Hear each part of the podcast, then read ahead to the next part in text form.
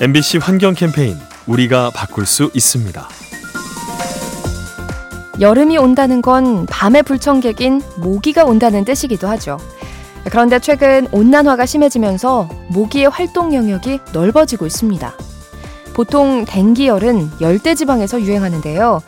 기온 상승으로 흰줄 순모기의 활동 반경이 넓어지면서 이젠 유럽에서도 댕기열 환자가 나오고 있습니다. 한편 우리나라에서는 작은 빨간 진모기가 평년보다 빠르게 활동 중이죠. 일본 뇌염을 전파하는 모기인데 올해는 작년보다 20일가량 일찍 발견됐습니다.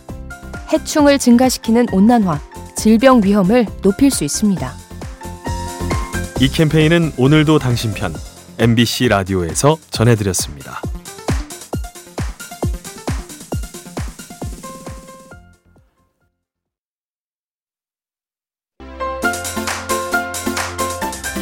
MBC 환경 캠페인 우리가 바꿀 수 있습니다. 영수증에는 내가 산 물건의 이름과 가격이 적혀 있죠. 그런데 유럽의 일부 마트들은 영수증에 한 가지를 더 표기합니다. 바로 탄소 발자국인데요. 제품을 생산하는 과정에서 탄소가 얼마나 배출되는지 적는 겁니다. 그런가 하면 유럽의 건설업계에도 비슷한 제도가 있죠. 이른바 재료 여건인데요. 건축 자재가 만들어지고 폐기될 때까지의 이력을 기록하는 겁니다. 이러한 정보들을 통해 소비자는 내가 산 물건이 환경에 미치는 영향을 알 수 있죠. 제품의 생애 주기를 알려주는 정보 공개 제도, 우리도 도입하면 어떨까요? 이 캠페인은 오늘도 당신 편 MBC 라디오에서 전해드렸습니다.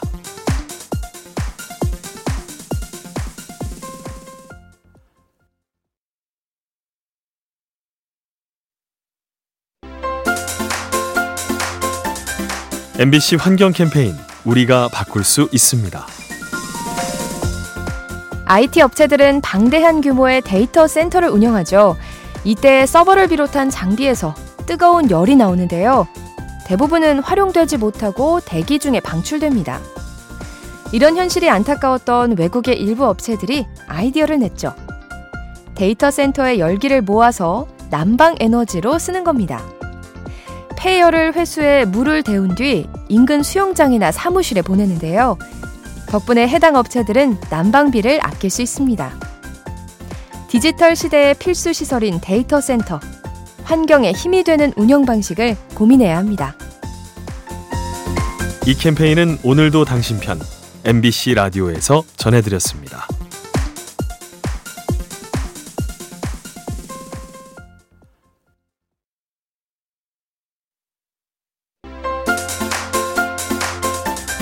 MBC 환경 캠페인 우리가 바꿀 수 있습니다. 누구나 내야 하지만 동시에 부담을 느끼는 것이 세금이죠. 그래서 사람들의 행동 변화를 유도할 때 세금을 활용하곤 하는데요. 최근 영국에서 조세를 통해 기후 변화를 극복하자는 제안이 나왔습니다.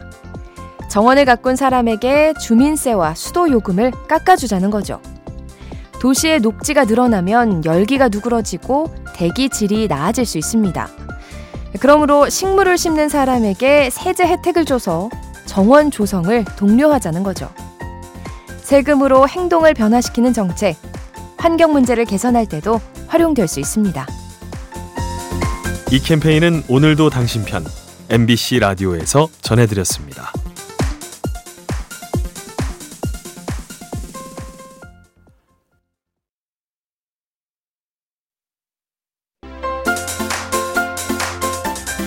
MBC 환경 캠페인 우리가 바꿀 수 있습니다.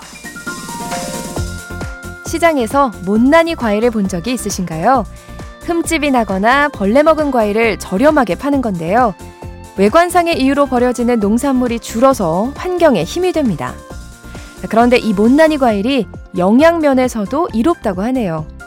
식물이 곤충이나 질병으로부터 위협을 받을 때 스스로를 보호하려고 특수한 화합물을 만드는데요.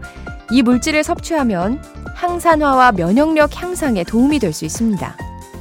풍부한 영양소와 저렴한 가격, 거기에 환경 보호까지 이번 주말에는 못난이 농산물을 구입해 보면 어떨까요? 이 캠페인은 오늘도 당신 편 MBC 라디오에서 전해드렸습니다.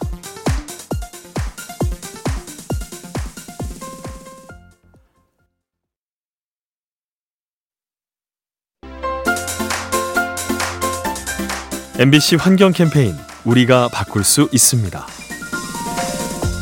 인적이 드물어서 깨끗할 것으로 여겨지는 히말라야. 하지만 현실은 그렇지 않습니다. 외국 연구진이 해발 7,000m 지점의 빙하를 분석했는데요. 얼음 깊은 곳에서 석탄을 뗄 때 나오는 부산물이 발견됐죠. 시기를 분석해 보니 1800년경에 오염이 가장 심했는데요.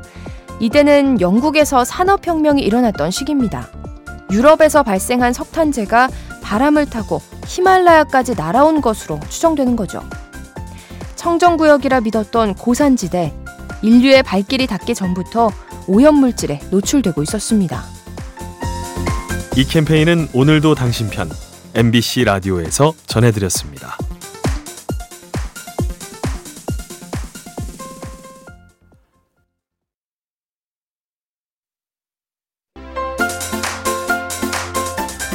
MBC 환경 캠페인 우리가 바꿀 수 있습니다.